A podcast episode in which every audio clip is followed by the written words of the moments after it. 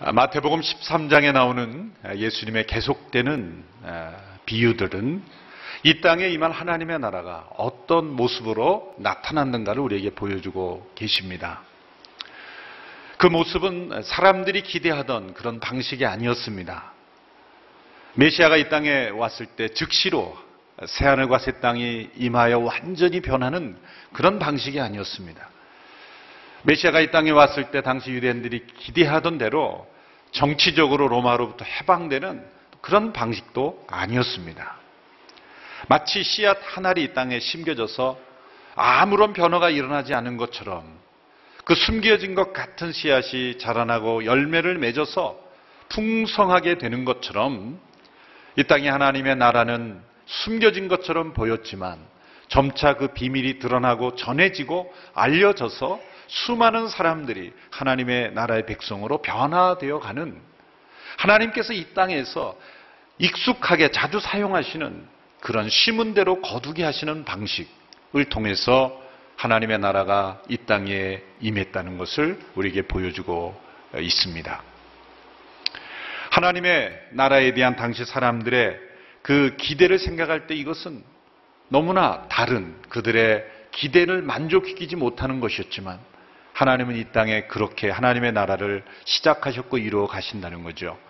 그 하나님의 나라는 보물과 같아서 숨겨진 보화와 같아서 그 보물을 발견하는 사람은 너무나 기뻐하고 그 보물을 사기 위해서 어떠한 대가를 치루어서라도 그 보물을 소유하고야 만다는 것이죠.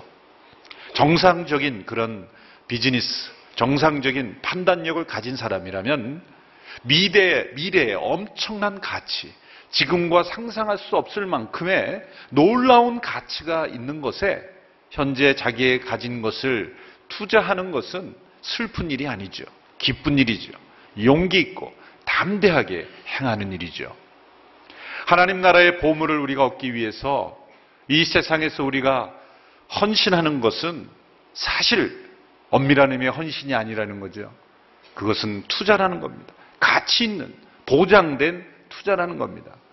억울하고 우울하게 이루어져야 될 것이 아니라 기쁘고 즐겁고 담대하게 이루어져야 할 것이라는 것입니다. 여러분 우리에게 이렇게 보장된 하나님의 나라가 있다는 것을 믿을 때 우리가 이 땅에서 담대하게 때로 이 세상에서 볼 때는 희생하는 것처럼 보이고 손해보는 것처럼 보이지만 그것이 결대 손해가 아니라 희생이 아니라 하나님 나라의 그 영원한 하나님 나라를 위한 아주 소중한 투자인 것을 날마다 우리가 믿고 살아갈 수 있는 우리가 되기를 바랍니다. 오늘 비유는 이 13장에 나오는 마지막 비유이죠. 이 비유는 앞에 나오는 여러 비유들과 서로 연관되어 있고 이제 그 비유들을 완성하는 비유입니다. 예수님의 이 비유들은 아주 논리적인 관계가 아주 잘 연결되어 있습니다. 그 초점이 다른 것이죠. 처음 씨 뿌리는 농부의 비유는 그 강조점이 시작에 있습니다. 하나님의 나라의 시작은 작은 씨앗과 같이 시작이 된다. 땅에 파묻히면 아무것도 일어나지 않는 것처럼 미미하게 하나님의 나라가 시작된다. 그리고 그 땅의 상태에 따라서 어떤 곳에는 열매가 자라나기도 하고 자라나지 못하게 한다. 하나님 나라가 시작될 때의 시점을 강조하고 있는 거죠. 알곡과 가라지의 비유는 그 씨가 자라날 때 원수가 가라지를 함께 뿌려놨기 때문에 서로 그 기운이 그 알곡이 자라나는 그 기운을 막을 수 있다. 함께 자라난다. 이 과정을 설명하는 거예요. 겨자씨의 비유는 어떠한 원수의 방해도 불구하고 하나님의 나라는 반드시 성장한다라는 걸 보여주는 그것도 역시 과정에 초점을 둔 것이죠. 누룩의 비유도 마찬가지입니다. 적은 누룩이 큰 밀가루 반죽을 변화시킨다는 그 변화의 과정에 초점을 둔 것이죠. 숨겨진 보아와 보물의 비유도 마찬가지입니다. 그 보물을 발견한 사람은 반드시 기쁨으로 반응하고 어떠한 희생이 치러질지라도 하나님의 나라를 위하여 반응하고 헌신하게 된다. 역시 그 과정입니다. 하나님의 나라가 이렇게 중간 과정이 있는 것은 결코 시간 낭비가 아닙니다. 그 과정을 통해 하나님의 나라가 드러나고 하나님께서 이 땅에서 영광 받으시고 역사를 변화시키는 하나님의 살아계심이 드러나기 때문이죠. 근데 오늘 우리가 함께 읽은 이 그물의 비유는 이 마지막의 강조점을 둔 비유입니다. 물론 하나님의 나라가 어떻게 시작이 됐고 어떻게 마무리된다라는 전체적인 그러한 모습을 다 보여주지만 그 강조점이 마지막 부분에 있습니다. 하나님의 나라는 마치 바다에 던져진 그물과 같아서 그 그물을 이 가득 차면 그 안에 있는 모든 고기들을 다 건져내서 좋은 고기와 나쁜 고기를 구별해서 좋은 고기는 그릇에 담고 나쁜 고기는 가차없이 버려지게 된다. 세상의 끝이 바로 이러할 것인데 의인과 악인을 천사들이 구별해서 악인들은 활활 타오르는 아궁이에 던져져서 슬피 울며 이를 갈미 있을 것이다. 이 비유 내용의 대부분이 어디에 초점을 두고 있습니까? 마지막에 있는 것입니다. 바다에 던져진 그물에 잡힌 고기들을 분류하고 그 분류된 대로 이제 나쁜 고기들은 버려지는 것처럼 악인들은 지옥에 던져질 것이다. 라는 그 말씀. 이 강조점이 마지막에 있는 것. 그래서 이 땅에 임한 하나님의 나라가 어떻게 마무리될 것인가. 이 세상에서는 마무리지만, 끝이지만, 그러나 영원한 하나님의 나라에서는 본격적인 시작이다. 라는 것을 가르쳐 주고 있는 것입니다. 하나님 나라의 메시아로 오신 예수님은 어떤 분입니까? 오늘 비에 의하면 바다에 그물을 던져 고기를 잡는 그러한 어부의 모습으로 오셨다는 거죠. 오늘 47절에 보면 이 바다에 던져라고 했는데 정확하게 번역하면 던져진입니다. 예수님은 그 당시에 어부들이 갈릴리에 살았던 사람들이 늘 익숙하게 볼 수 있는 그런 모습. 어부들이 갈릴리 호수에 나가서 그물을 던져서 고기를 잡는 지극히 일상적인 그 모습을 비유로 해서 이 땅에 임한 하나님의 나라가 어떻게 마무리될 것인가를 보여준 것입니다. 지극히 일상적인 비유지만 이것은 매우 두렵고 떨리고 안타깝고 우리의 마음을 슬프게 하는 그러한 현실인 것입니다. 여기서 그물이 던져졌다 그랬는데 던져진 그물이 무엇이겠습니까? 씨앗은 개별적인 것을 의미하죠. 그러나 그물은 집단적으로 공동체적으로 고기를 잡는 것이죠. 그래서 학자들은 이 그물을 예수님은 교회를 의미하신 것이다라고 해석하는데 동의합니다. 교회란 무엇입니까? 예수님께서 이 세상의 고기들을 잡기 위해서 던지신 그물이다. 교회란 던져진 그물이다라는 것입니다. 교회의 사명은 하나님 나라의 그 복음의 전파를 통해서 잃어버린 영혼들을 구원하는 바다에 있는 고기를 잡는 어부들이라는 거예요. 그물이면서 동시에 어부라는 거예요. 그래서 예수님께서 자신의 첫 번째 그룹의 제자들을 선택하실 때 어부들을 중심으로 해서 첫 번째 제자의 그룹이 어부들이라는 것이 참 아, 절묘하죠. 이 비유가 너무나 잘 들어맞는 거죠. 온 세상을 구원할 어떤 위대한 프로젝트를 시작할 때 여러분들을 도울 사람들을 찾을 때 여러분은 어디에서 여러분의 조력자를 찾으시겠습니까? 당시에 소위 엘리트라고 하는 사람들은 예루살렘의 랍비 대학에 다 모여 있었습니다. 그 당시에 갈릴리 어부들은 세상을 변화시킬 것 같지 않은 사람들이었습니다. 그다지 사상에 영향을 미칠 수 없는 사람들처럼 보였습니다. 그런데 예수님은 자신의 첫 번째 제자 그룹을 어부들로가 무엇일까? 오늘 비유를 근거해서 생각해 보면 예수님께 제자들을 선택하셔 이렇게 말씀하셨죠. 나를 따라오너라. 내가 너희로 사람을 낚는 어부가 되게 하리라. 사람을 낚는 어부. 이것이 예수님의 제자의 정체성입니다. 고기를 낚는 어부들을 변화시켜서 사람을 낚는 어부로 변화시키는 것. 이것이 예수님이 제자를 선택하신 목적이죠. 어부란 한 마리의 고기를 잡기 위하여 그 고기의 비린내를 맡으며 그 파도를 몸으로 담당하면서 그물을 내리고 씻는 수고를 할 줄 아는 사람입니다.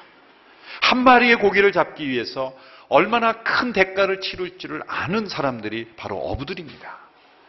그러므로 예수님께서 그 어부들에게 사람을 낚는 어부가 바로 나를 따르는 자들의 소명이다라고 말씀하셨을 때 랍비의 뒤를 따르는 사람들은 이해하지 못하는 고기를 잡는 자의 그 희생과 대가와 헌신을 그들은 누구보다도 피부로 느꼈을 것입니다. 그래서 예수님께서는 자신의 첫 번째 제자 그룹을 업으로 선택하셨다고 볼 수가 있는 것이죠. 교회란 바다에 던져진 그물로서 고기를 잡는 공동체입니다. 우리를 통해서 사람을 낚아 우리 주님 앞에 올려드리는 어부들입니다.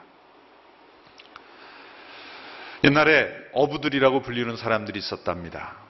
어부들이 모여서 우리가 어떻게 하면 고기를 더 잘 잡을 수 있을까? 아침 저녁으로 모여서 토의를 하고 회의를 했다고 합니다. 그들은 이 고기를 더 잘 잡기 위해서 세계 고기잡이 센터를 만들기도 하고 그리고 전 세계에 흩어져 있는 중요한 어장들을 다 탐방해서 연구하기도 하고 그리고 어업 학 박사 학위를 받은 사람들을 초청해서 고기 잡는 법을 가르치기도 하고 그리고 그들은 정기적인 세계적인 컨퍼런스를 마련해서 여러 세계 어부들의 고기 잡는 법을 전수받기도 하고 이렇게 그들이 이 고기 잡는 법에 대한 많은 연구와 토론과 또 고기 잡는 것이 과연 고기 잡는다는 것이 무엇인가 정의를 내리기도 하고 이런 노력들을 많이 하고 있는데 그들이 하지 않는 것이 단 한 가지가 있었다고 합니다. 그것은 바로 고기를 잡으러 바다로 나가지 않았다는 거죠. 고기를 잡으러 바다에 나가지 않은 어부들은 어부가 아닙니다. 어쩌면 오늘날 교회가 하고 있는 모습이 아닌가 생각합니다. 전도와 선교에 대해서 연구도 많이 하고 토론도 많이 하고 많은 일들을 하지만 정작 고기를 잡으러 바다로 나가지 않는다면 그건 어부가 아니죠. 예수님께서 내가 너희로 사람을 낚는 어부가 되게 하리라. 이 세상 속에 던져진 그물로서 우리는 매일 믿지 않는 사람들을 부딪히면서 우리는 그들을 주님 앞에 인도하는 어부의 사명을 해야 할 줄로 믿습니다. 그런데 47절 말씀에 그 그물의 특징을 이렇게 설명하셨어요. 온갖 물고기를 다 잡아 올리는 그물이다. 온갖이라는 단어 가 47절 말씀에 있죠. 47절 말씀 우리 같이 한번 읽어볼까요? 시작. 바다에 던져 온갖 물고기를 잡는 그물과 같다. 이 온갖이라는 단어를 개혁개정에서는 각종 물고기다 이렇게 했죠. 왜 이 온갖 혹은 각종 물고기를 건져 올린다고 말했을까요? 이것은 그물의 성격을 보여주는 것입니다. 여기서 예수님께 사용하시는 이 그물이라는 단어의 종류를 보면 영어에 보면 드래그넷 이 이끄는 그 그물인데요. 그물에 여러 가지 종류가 있죠. 그런데 그 당시에 예수님 당시에 사용되던 그물 중에 하나가 이 예인망 혹은 저인망이라고도 번역이 되더라고요. 근데 뭐냐면 이 높이가 한 2m 정도 되고 길이가 한 100m 정도 돼요. 아주 큰 그물이에요. 혼자서는 할 수 없는 적어도 6명 이상의 돕는 사람들이 있어야 할 수 있는 그물이죠. 한 그물의 한쪽 끝은 바닷가에 딱 이렇게 못을 박아 놓고 고정시켜 놓고 한쪽 끝 100m나 되는 그물을 가지고 반원을 그리면서 바닷가로 나가서 다시 되돌아오는 거죠. 그 그물의 위에는 콜크 재질로 돼서 물 위에 뜨게 되어 있고 아래는 납재지나 무거운 것으로 돼서 아래에 가라앉게 되어 있어서 이 그물이 펴지면서 반원형을 통해서 멀리 돌아오면 그 안에 있는 물고기들은 다 잡히는 거예요. 완전히 그냥 밑에 있는 바닷속을 싹쓸이 하는 거죠. 거기에 좋은 고기인지 나쁜 고기인지 볼 필요도 없고 알 필요도 없어요. 건져내기 전까지 다 그 물이 돌아올 때까지는 무조건 다 잡는 거예요. 바로 이러한 그물을 예수님께서 언급하신 거예요. 언어로 보면 이 그물은 그 안에 어떤 고기가 있는지 차별하지 않습니다. 구별하지 않습니다. 그 고기를 잡는 단계에서는 어떤 고기든지 상관없이 다 잡는 것입니다. 이 그물의 종류를 통해 온갖 물고기를 잡는 그물과 같다고 하셨을 때 예수님께서 하신 말씀이 생각이 납니다. 마태복음 11장 28절의 말씀이죠. 수고하고 무거운 짐을 진 모든 사람은 다 내게로 오라. 내가 너희를 쉬게 하리라. 다 내게로 오라. 그 짐이 어떤 짐이든지, 그 죄가 어떤 죄든지, 어떠한 인생을 살고 있든지 간에 상관없이 다 내게로 오라 초청하시는 예수님. 그 그물에는 어느 누구도 차별 없이, 예외 없이, 구별 없이 나올 수 있는 그물. 오늘 이 시대의 교회는 어느 누구든지 차별 없이 구별 없이 나올 수 있는 언어와 문화와 관습과 모든 것을 넘어서서 하나님 나라로 나오고자 하는 자들은 누구든지 나올 수 있는 공동체여야 된다는 거예요. 다 내게로 오라. 예수님이 초청하셨기 때문이죠. 온갖 물고기를 잡는 그러한 그물여야 하기 때문입니다. 그렇기 때문에 그 그물 안은 지저분하겠죠. 깨끗하지 않겠죠. 작은 투망을 가지고 자기가 원하는 고기만 낚시질하는 그런 방식이 아니라 완전히 바닷속을 완전히 다 쓸어버리는 작업이기 때문에 그 안에는 온갖 오물들, 버려질 것들, 그리고 원치 않는, 먹을 수 없는 고기들도 가득 차 있을 것입니다. 존 라일이라는 청교도 목사님은 이러한 그물은 바로 오늘 이 시대에 보이는 교회, 의 모습을 예수님이 의미하신 것이다. 이 보이는 교회는 바로 보이지 않는 교회란 단어가 있다는 거죠. 보이지 않는 교회는 정말 순수하게 거듭나서 하나님의 자녀가 된 백성들을 의미하는 거예요. 그러나 보이는 교회에는 그렇지 않다는 거예요. 때로는 진실한 믿음의 사람도 있지만 그렇지 않을 수도 있는 거예요. 거짓의 사람들도 있을 수 있다는 거예요. 거듭나지 않은 하나님의 백성들이 아닐 수 있는 사람들도 있다는 거예요. 그렇지만 예수님께서 이 땅에 존재하는 하나님의 나라가 있을 때 교회는 그물과 같다. 그래서 사실 불완전한 모습이에요. 연약한 모습이 있어요. 서로를 바라볼 때 허물이 있을 수밖에 없는 거예요. 그래도 된다가 아니라 그렇다는 거죠. 좋은 고기도 있고 나쁜 고기도 있습니다. 이런 그물의 상태에서는 온전한 구별과 심판이 일어나기 전까지는 하나님께서 그 그물이 이 좋은 고기와 나쁜 고기를 다 포함하고 있는 기간이 있다는 거예요. 연약함이 있고 허물이 있고 부족함이 있을 수밖에 없어요. 스펄전 목사님께 어느 성도님들이 내가 다닐 수 있는 교회를 소개해달라고 찾아왔다고 합니다. 어떤 교회를 원하십니까? 이런 교회를 원합니다. 첫째로 성도들이 사랑이 충만한 교회였으면 좋겠습니다. 서로를 차별하지 않고 구별하지 않고 서로를 사랑할 수 있는 그런 교회. 둘째로 목사님의 설교가 제발 은혜스러웠으면 좋겠습니다. 졸리지 않았으면 좋겠습니다. 셋째로 세계 선교에 헌신하고 말씀대로 이웃을 사랑하는 교회였으면 좋겠습니다. 그렇게 한 10가지 정도 이상의 조건들을 계속 말씀하시는 거예요. 스펄전 목사님이 다 듣고 나신 이후에 아 그런 제가 알기로는 그런 완전한 교회는 세상에 없습니다. 이분들이 실망해서 되돌아가고 있었습니다. 스펄전 목사님이 다시 부릅니다. 아니 잠깐만 기다리시라고. 아, 생각나셨는가 해서 아니 생각나셨습니까? 그랬더니 아, 그 생각난 게 아니고 혹시 그러한 교회를 발견하거든 절대 그 교회 가지 말라고. 아니 그런 좋은 교회를 왜 가지 말라 그러십니까? 질문했더니 만일 여러분들이 그 교회에 나가게 되는 순간 그 교회가 불완전해지기 때문에 절대 가지 말라고. 그런 조언을 하셨다는 얘기가 전해지고 있습니다. 나의 완전함을 확신하고 바라보는 순간 주변의 모든 사람은 불완전해지는 거죠. 우리 모두는 다 죄인이죠. 나는 의인을 부르러 온 것이 아니라 죄인을 부르러 왔다. 그러므로 우리 모두의 허물이 이 그물 안에 함께 있는 모습이죠. 그래서 이 그물은 은혜의 그물이에요. 나쁜 고기도 들어올 수 있는 그런 단계의 그물. 하나님이 기뻐하시고 칭찬하실 만한 고기만 있는 단계가 아니라 나쁜 고기도 있는 상태의 그물을 가리켜 저는 은혜의 그물이다. 그렇게 부르고 싶어요. 은혜의 그물. 은혜의 그물이죠. 버려지지 않고 계속 그물에 담겨 있을 수 있으니까 말이죠. 그런데 어느 때까지 영원토록 그렇게 은혜의 그물일 수 없습니다.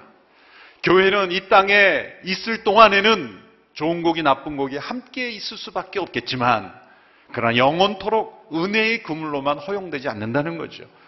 어느 한 순간 그물이 다 차면 그 그물은 바로 심판의 그물로 변합니다. 심판의 그물로 변합니다. 좋은 게 다 좋은 거라고 우리가 함께 은혜의 그물 안에 있을 때는 서로를 용납할 수 있겠지만 그러나 영원토록 용납은 허락되지 않는다는 거예요. 이 그물이 바로 심판의 그물로 변화되기 때문이죠. 그물 안에 있었던 모든 고기들은 분류되는 날이 올 것이다. 분리 작업이 이루어질 것이다. 천사들에 의해서 의인과 악인이 구분되는 날이 올 것이다. 그것을 기억해야 된다는 거예요. 그러므로 이 땅에 은혜의 그물의 상태에 있을 동안에 우리가 안주해서는 안 된다는 거죠. 이 은혜의 그물이 심판의 그물로 변할 날을 우리는 기억해야 하며 살아야 한다는 것입니다. 어떤 의미에서 문자적으로 보면은 그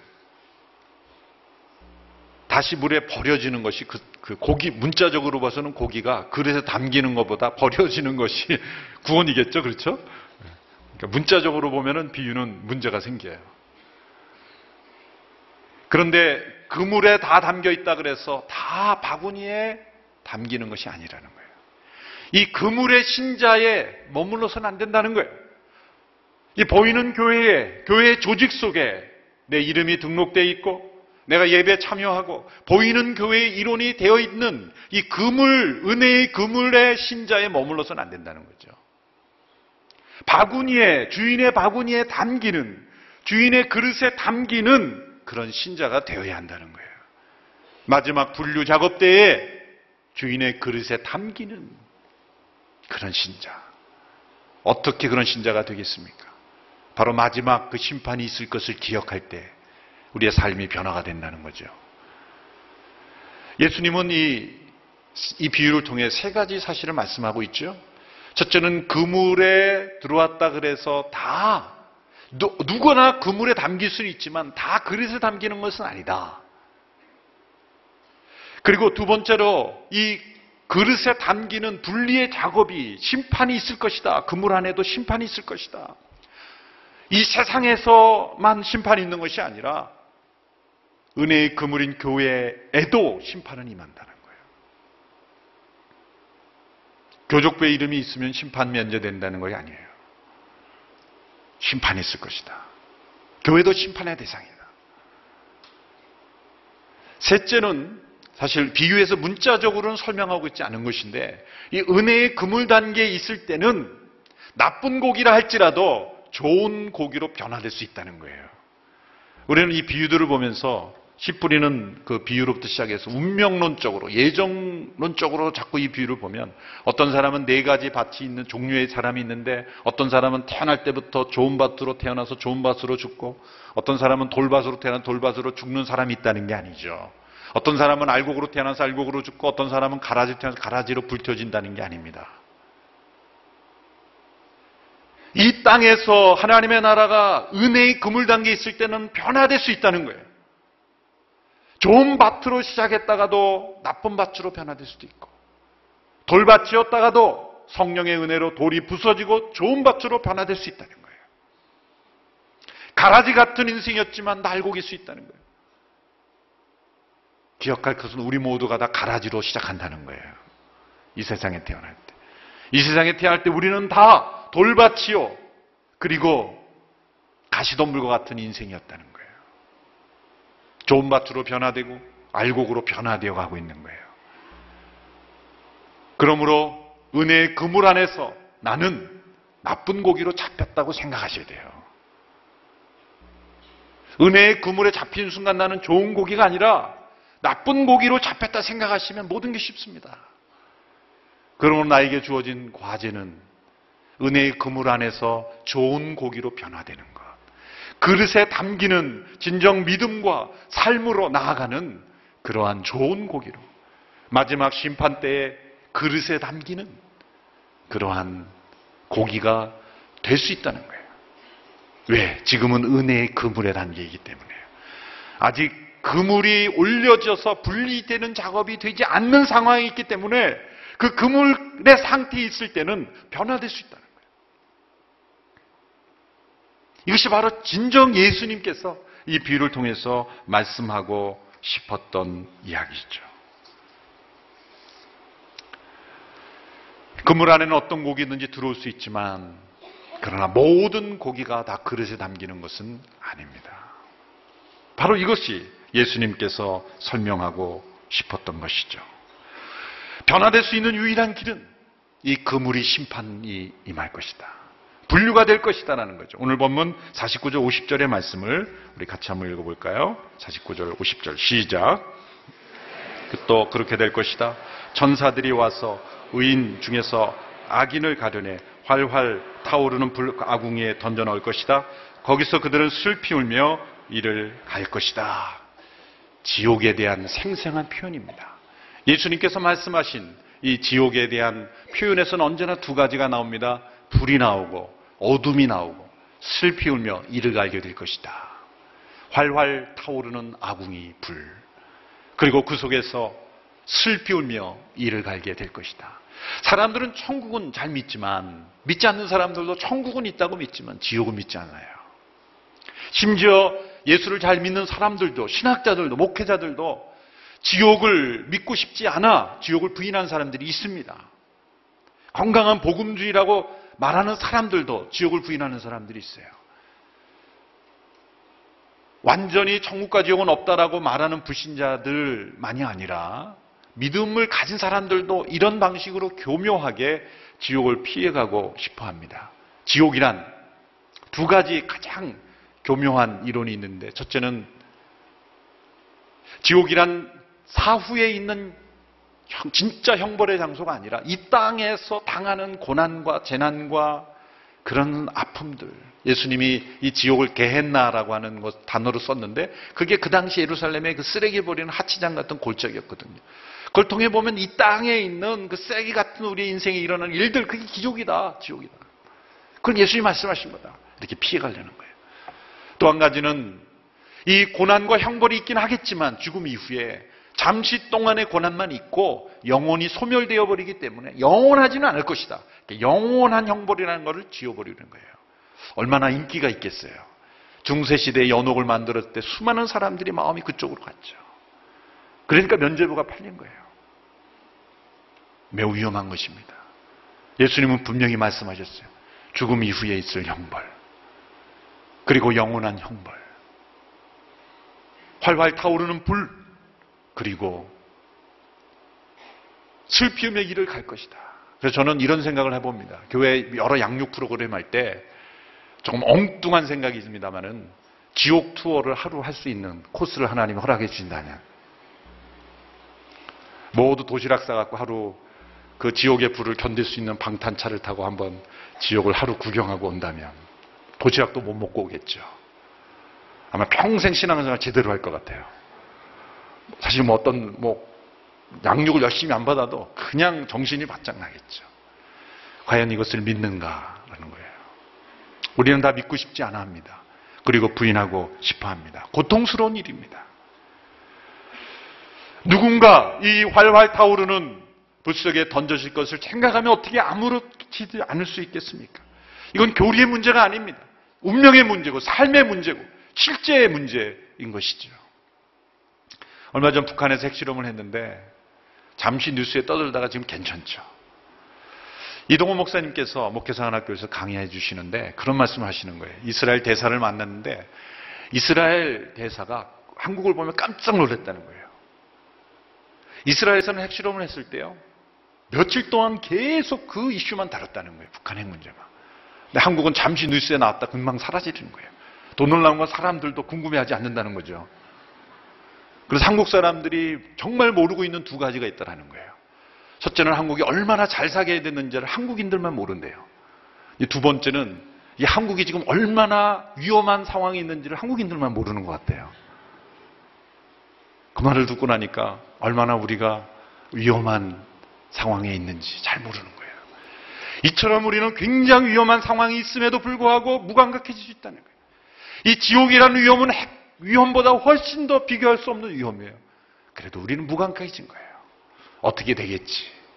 라는 그런 무지와 무감각 속에 우리는 하루하루를 살아가고 있는지 모릅니다.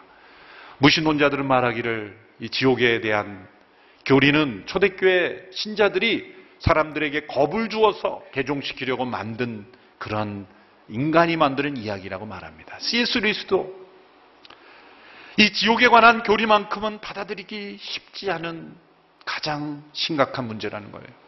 그러나 아무리 생각해봐도 이것은 가장 완벽하고 합리적인 결론이라는 거예요. 믿지 않는 사람들이 많이 주장하는 게 뭡니까? 어떻게 사랑의 하나님이, 선하신 하나님이 지옥을 만들 수 있느냐?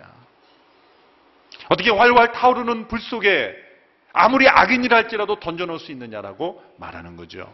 그래서 못 믿겠다는 겁니다. 믿지 않는 사람들, 믿는 사람들도 그렇게 주장하는 사람들이 있어요. 그러나 여러분 생각해 보십시오. 만일 지옥이 없다면 수백만 명을 자기를 위해서 학살한 사람이 그 대가를 치르지 않고 조금도 뉘우침도 없이 영원히 평안할 수 있다면 하나님은 선하신 분이겠습니까? 아닙니다. 하나님이 선하시려면 악에 대한 정당한 공의가 집행되어야 하나님이 선하신 거예요. 악에 대한 공의가 이루어지지 않으면 하나님은 선하신 분이 아닙니다. 지옥이 없다면 하나님은 선하신 분이 아닌 것입니다. 하나님께서 선하시려면 공의로운 심판이 이루어져야 하는 것입니다. 지옥이 있는 만큼 하나님이 거룩한 분이에요. 또 지옥이 있는 만큼 우리가 그만큼 죄인이라는 거죠. 여러분 마지막 때에 천사들에 의해서 의인 가운데 악인이 가려내서 활활 타오르는 불 속에 던져질 때 그곳에 우리가 알고 있었던 사람이 없어야 할 줄 믿습니다. 잘 가라고 손 흔드는 사람이 있으면 안 되겠죠. 스펀전 목사님 말하기를 지옥에 가는 사람들이 우리의 몸을 밟고 지나가게 합시다. 지옥이 차더라도 우리는 차지 않도록 노력해야 하는 것입니다. 지옥에 가는 사람들이 있을지라도 우리는 그들이 가지 않도록 붙잡았고 해야 하는 것입니다. 경고를 듣지 못하고 이런 그러한 경고를 듣지 못하고 가는 일이 없도록 우리는 노력해야 할 것입니다. 우리는 슬픔과 안타까움을 가지고 우리는 이 말씀을 대해야 하는 것입니다. 그래서 그물의 비유는 매 우리의 마음을 아프게 하는 비유입니다. 이 세상의 끝을 보여주셨기 때문이죠. 여러분 이 세상의 끝을 바라보며 사는 사람은 절대 실패하지 않습니다. 끝을 인정하는 사람은 마지막 때 있을 일을 인정한 사람은 그물의 안에 있을 때 좋은 고기로 변화될 수 있다는 거예요. 예수 그리스도 안에서 믿음으로 어렵게 돼 있기에 이제는 나는 아무렇게 살아도 된다. 그렇지 않습니다. 지옥으로 떨어지는 형벌에서는 면했을지 모르지만 또 하나의 심판이 있어요.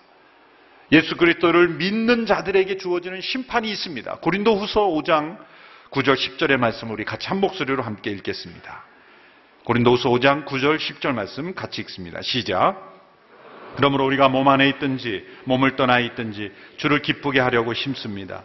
우리 모두가 그리스도의 심판대 앞에 드러나야 하기 때문입니다. 그 결과 각기 선악간에 몸으로 행한 것에 대해 봉우를 받게 될 것입니다. 우리 모두가 다 그리스도의 심판대 앞에 서게 될 것이다. 그러므로 우리의 몸으로 행한 모든 것에 대하여 심판을 받게 된다는 겁니다. 이것은 천국과 지옥을 구별하는 심판은 아니지만 이것은 분명한 또 하나의 심판. 우리가 어떻게 살았는가에 대한 심판. 믿음을 의롭게 되면 모든 것으로부터 자유되고 어떻게 살아도 심판받지 않는 것이 아니라 우리가 어떤 인생을 살았는가를 확인하는 심판. 일종의 상급의 심판이라고 말할 수가 있겠죠. 똑같이 구원을 받지만 분명히 우리는 그 영광스러움에 있어서는 차이가 있을 것이다. 간신히 구원받은 구원과 영광스러운 천국의 삶을 살았던 사람의 구원과는 그 영광에 있어서 분명히 차이가 있을 것이다. 정확하게 알 수는 없지만 그리스도의 심판대 앞에서 우리의 모든 행함이 심판받을 것이다. 이 심판을 의식하며 살아가므로 좋은 고기는 더욱 좋은 고기로 나쁜 고기는 좋은 고기로 변화되는 이 은혜의 금우 시대에 살고 있는 우리 모두가 마지막 때 이 분류되는 심판을 인식하면서 의식하면서 살아감으로써 이 땅에 하나님의 나라의 백성으로 살아가는 우리 모두가 될 수 있게 되기를 주님의 이름으로 축원합니다. 기도하겠습니다. 세상을 위한 복음의 통로 CGM TV